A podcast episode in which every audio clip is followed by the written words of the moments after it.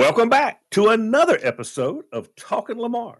This week, I'm talking about popular superstitions and where in the world they came from. What are you talking about? What are you talking about? Sorry, I forgot what I was talking about. What are you talking about? I am talking to you. That's just what I was talking about. It's Talking Lamar. Ooh, You know, I'm day, liking this, Carl was- Lamar. Oh, I'm liking Okay, this well, subject. Spooky time, spooky time. The other day, Carla was getting ready and she called me into the bathroom and she said, I have stepped on a tile seam on the floor. And immediately I thought in my head, step on a crack, break my mama's back. And she asked me, she said, You ever think of that? I said, Oh my gosh, yes, all the time. If I'm walking on a sidewalk, I am absolutely trained to skip the cracks because I grew up saying that little thing and it was ingrained in my mind. Now, as much as I tried not to, I stepped on a bunch of cracks and my mama never had a broken back. But as a grown up, I still do my best to avoid them. So we all know that there's a, you know, where we place our feet, none of that has anything to do with the spinal cord condition of our mothers. But who came up with this and why? Where did it come from? It turns out that there's more than just one line to this. There's like a whole little poetic thing. It goes, step on a crack, you'll break your mother's back. Step on a line, you'll break your father's spine. Step in a ditch, your mother's nose will itch. Step in the dirt, you'll tear your father's shirt. And in the mid 20th century, it was used by teachers to scare kids. Now, they would say, You will be eaten by bears at lunch if you step on a crack. What? That doesn't scare me. It don't even rhyme. What good is that? I mean, if you're not rhyming it, I don't even know. You're a teacher. How are you doing that? That that should be scaring anybody. But so that that was that was where that comes from. The other one I looked up was breaking a mirror. It brings seven years bad luck. Now, the ancient Romans believed that human life renewed itself in seven year cycles. And because a reflection was considered someone's magical likeness, or their soul, if you will, it followed that if the reflected image got shattered, so did the next seven years of a person's health. So you'd be sick and you'd just things would be bad. And Victorian parents feared exposing infants to mirrors because they believed that a mirror could trap their reflection and stunt their growth, or worse still, it could kill them by imprisoning their innocent little souls. Now, even today, traditional Jewish families cover mirrors after the death of a loved one so as not to risk the departed soul wandering into the reflection and getting lost on its way to eternity. That's spooky. That's say that say that one again because it was so spooky Okay. that I want to have I want to have seconds. Let me hear that one again. Even even today, right now in modern times, traditional Jewish families, if somebody dies and everybody comes to the house to visit, uh, they cover the mirrors all in the house after the death of a loved one, so that not not to risk the departed soul wandering into the reflection and getting lost on its way to eternity. Oh, that is so. Has there been a movie based on that premise? Because there should be. Yeah, they I should don't, be. you know, I don't see be. every horror movie, Lamar, because my overactive imagination makes it hard for me to sleep. But if there's a movie based on this, someone will hear it and tell us. Yeah, yeah, yeah, yeah. Now, this is one of history's most enduring superstitions knocking on wood for good luck. Now, this comes from thousands of years of mythology and folklore and some religious belief that trees were sacred. Ancient people, from Chaldea to Sumatra to the British Isles, believed that trees housed gods and nature spirits inside. And that's what controlled the seasons uh, and other things. People looked to get favors by putting their hands on the trunks of the sacred tree. But some believe that evil spirits lurked in the wood. So when you knock on it, the malevolent spirit would flee. Another reason that wood has been a symbol of spiritual power is the wooden. Oh. Cr- yeah, you get that. You get that. Yeah. That's what knocks them out. Now, another reason that wood has been a, such a symbol of spiritual power is the wooden cross that Jesus was crucified on. Sadly, over centuries, unscrupulous people passed off random pieces of wood as being from the cross, from the cross of Christ. We still got a few more to go here in a little bit. Ooh.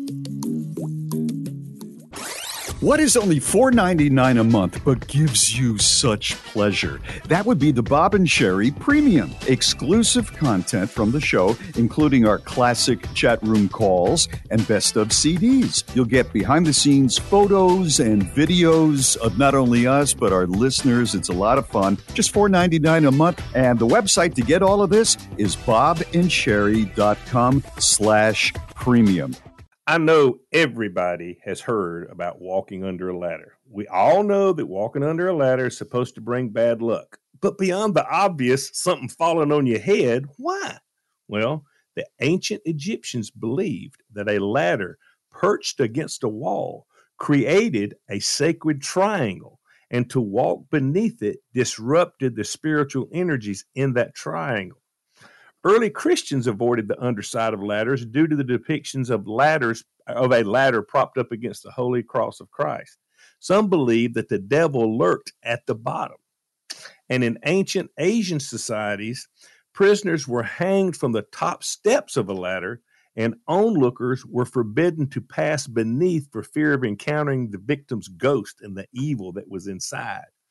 And in France, convicts were forced to walk beneath the ladder on their way to the gallows, the doomed man's final unlucky act. Do you walk under a ladder? I try, you know what? I'm going to be honest. I try not to. My husband makes fun of me for. Sometimes he'll, he'll look at me and he'll go, and, and it's like there's surprise on his face. And we've been together 15 years. He'll go, "Woman, you're superstitious," and I'm like, "Well, come to the head of the class, Harry Potter, because you are just." mm." I'd like to think of myself as regular stitious. I don't know that I'm superstitious, just Just enough stitious. regular stitious. Um, let me, yeah, let me put it this way. I don't know that I believe something terrible will happen if I walk under a ladder, but it's very easy to avoid walking under a ladder. So why not avoid walking under a ladder? Yeah, wouldn't you ha- don't you have to go to a lot of trouble to walk under a ladder? You got to do that on purpose. I Why always thought it was that? practical because something could fall from the top of the ladder. Somebody- I always thought it was just a practical reason. I didn't know that this was the reason. There's nothing to lose by not walking under the ladder. I mean, that's the way My- I look at it. When I was moving Olivia, my firstborn, out of her dorm room at the end of freshman year, um, she it was like some cheap plastic framed mirror from you know like Five Below, and it dropped um, and it shattered, and I went, and Olivia goes, "Mom, it was like two dollars," and I was like. That's not the it's the seven years bad luck I'm thinking about. And she's looking at me like, what are you talking about? So I've managed to, I think, raise, as Max would say, regular stitious children, not superstitious children. All right. Here's one of my favorite things in life salt. Now, Mm, salt, the whole big deal about spilling salt. Salt ain't just for making homemade ice cream and eating watermelon, okay? For thousands of years, salt has been an object of magic and superstition.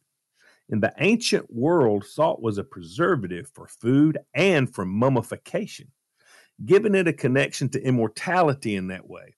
In the European Middle Ages, village dwellers left a line of salt outside their doors, believing that witches would be compelled to count every grain before entering. And of course, the ultimate bad luck is to spill your salt. Leonardo da Vinci's painting of the Last Supper shows Judas knocking over the salt, a harbinger of his betrayal. Now, to get past this, if you spill the salt, you have to throw salt, over your left shoulder, there, what, therefore blinding the demon that is waiting behind you. Because when you spill the salt, evidently there's a demon back there. So over the left shoulder, hits him in the eyes. He can't see. He's gone.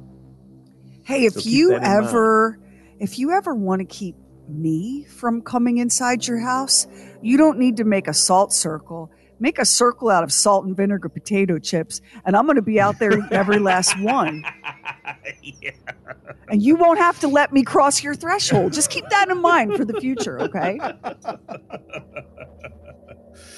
Now, there's a lot of stuff that surrounds uh, sneezing. Sneezing is a big thing, and not just because we're not wanting to get sick. First off, if you sneeze with your eyes open, your eyes will not pop out of your head. People used to say if you sneeze with your eyes open, your eyes, I mean, with your eyes open, they pop out of your head. They close by reflex. That's that's the whole deal. And also, 99.9% of the time when you sneeze, your heart doesn't stop. They used to say that's why people say bless you because your heart stops when you sneeze. Well, that's that's not right. All right. Now the majority. So wait, of the time, Lamar. Uh, so so Yeah. I know that I believe you that your eye can't pop out when you sneeze. But my big brother, his eye popped out, and he just popped it right back in. He just took his hand and shoved it back in, and kept watching the Eagles, the, the, the football team, not the band. So I think that you're you do have to be careful. Like maybe your eye can pop out under certain circumstances. And are you telling me that you've never had a sneeze so violent that you thought your eyes didn't damn near pop out? Well, no, no, it feels that way. It does feel that way, but I'm pretty sure, unless you've got a condition, your eyes should stay in your head. Okay. Now, the majority of the time, if you do sneeze, it's going to be followed by God bless you from somebody. And this happens in some form or fashion everywhere around the world. Everybody's got their own deal about it. The Romans, the Greeks, Egyptians, they all believed that the soul lived in the form of our breath and a sneeze could expel the soul from the body because it was such a forceful breath to come out. Oh, Now- yeah. The soul ain't going nowhere, but the germs, that's another matter altogether. So everybody needs to cover their mouth, you know, sneeze into your elbow or whatever that deal is. Cause yeah, that's the real problem with sneezing. It's not it's not your eyeballs popping out of your head, it's giving somebody a cold or something like that. Listen, when uh, last summer, when our two little twinsies, Harrison and Jennings, came down with this combination stomach flu and strep A, and I went with Kevin to their house to help take care of them because both their parents were sick with it too. One of them sneezed right into my mouth, and my soul hmm. left my body. Okay, because I knew. I knew Yeah. that that sneeze contained a mixture of a future of vomiting, diarrhea, fever, and sore throat. It was terrible. Nothing Terrible. good. Nothing good coming out of there. Now, there are a lot of bad things that can happen if you open an umbrella inside. That's a whole. That's been a big deal all my life. Some say that if you open a brown umbrella, it's bad luck. If it's a black umbrella, it attracts evil spirits.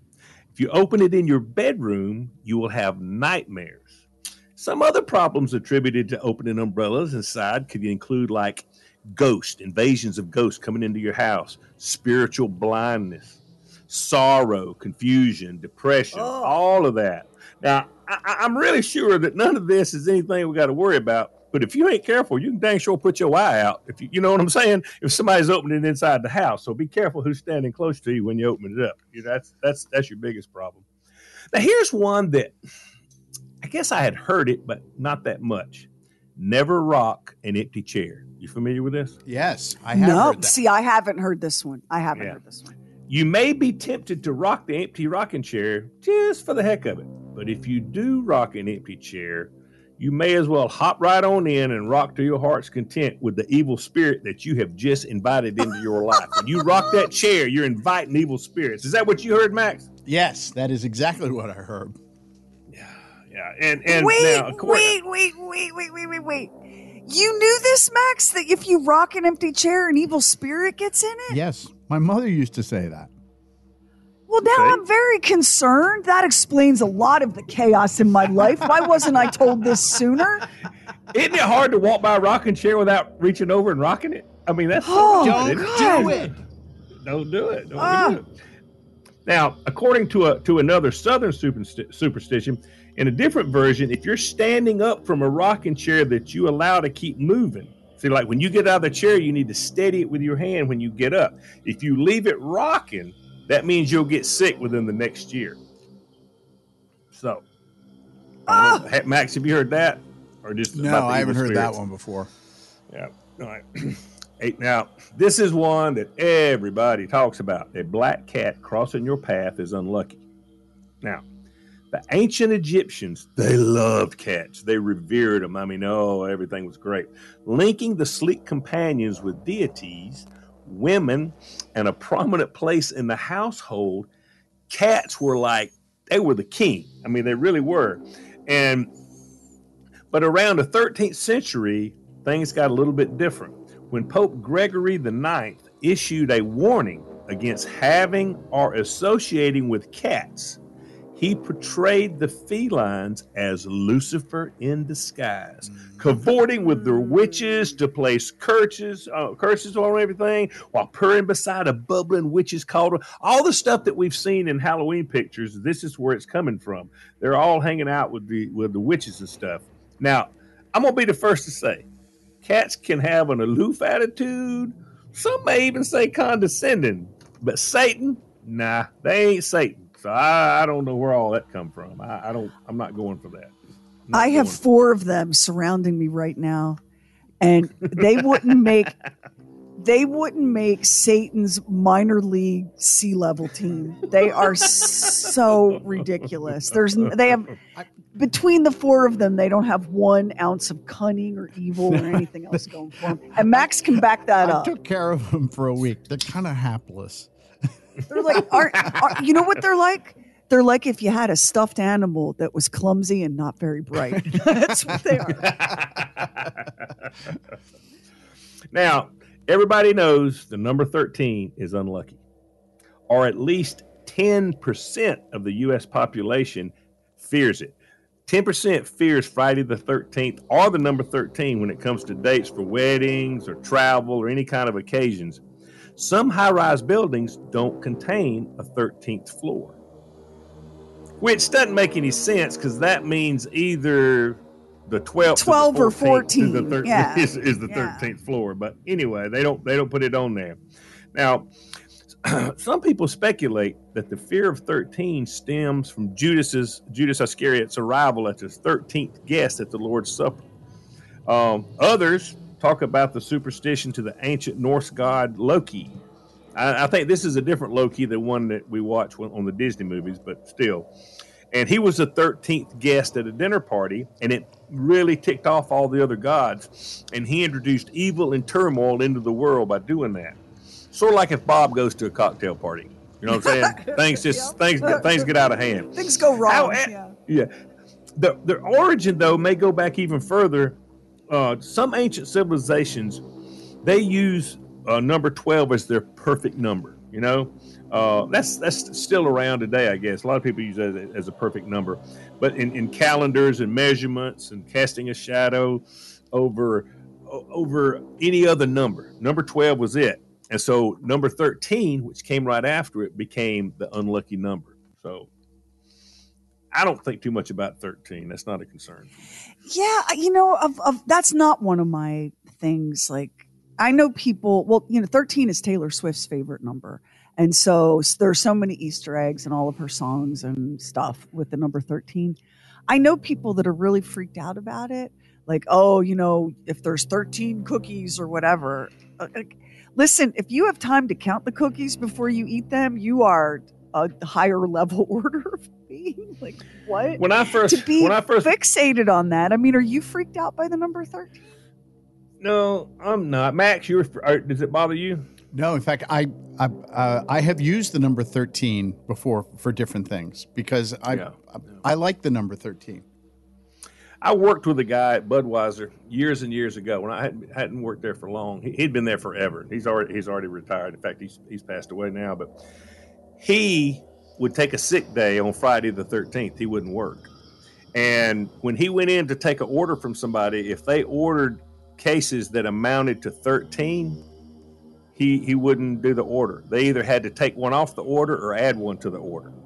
If they didn't have the money to add one to the order, he would pay for the case of beer and get the money the next week. But he would not make an order for 13 cases. That's crazy. He's serious. I mean, he was, yeah, he was serious about that. He really was. He really was.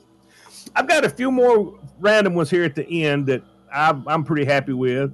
Um, never close a pocket knife you didn't open because you'll have seven years of bad luck. I'd never heard Like that if- if- before. Oh, yo, my gosh. I've heard that all my life. If Carla asks me for my pocket knife, I always take it out, I flip it open, and I hand it to her. And when she starts to hand it back, if it's closed, she has to open it back up. I won't take back. I, however, I hand it's how I got to get it back. That's Oh, you are that's always been a deal. well, I'm just saying. Also, you should always exit through the same door that you come in. They say that's bad luck. I've heard You that come in the front before door? too. Yeah, exactly. And of course, one that we all live by here in the South if you eat black eyed peas and collard greens with pork on New Year's Day, you will have more money in the new year. Now, y'all all heard that, correct? Um, my friend Uncle Sparkles um, introduced Yeah. me to that a very, very long time ago, and and so I try to do that. I try to make that a tradition on. New That's good. Year's. That's my, good. my That's good. Austrian grandmother said it was, I think, pork and sauerkraut that we used to do on New Year's Eve, and, and then you'd have money all year long. Yeah, that's right. I'm afraid not to do it because I ain't got much to start with. now, here's the one. Here's the one that everybody needs to pay close attention to, and I mean, superstitious or not, this is one you got to make sure you understand. If you fail to tell at least ten people in the next seven days to listen to this talking Lamar, your future babies will be born butt naked. I'm just, I'm just saying. Oh. Well, I think that's going to wrap it up for us. I hope everybody feels a little safer and a whole lot luckier now that you understand more about superstitions. If this episode of Talking Lamar has made your life better, please tell your friends. You don't want them to have bad luck, do you? Thank you so much for listening. Hey, don't skip any episodes because if you miss a little, you miss a lot. See ya. Thank you so much for listening to Talking Lamar, the Oddcast, and the Bob and Sheri podcast. We would really love it if you would subscribe, rate, and review, and share it with a friend on Facebook, Instagram, wherever you go. And thank you again for listening.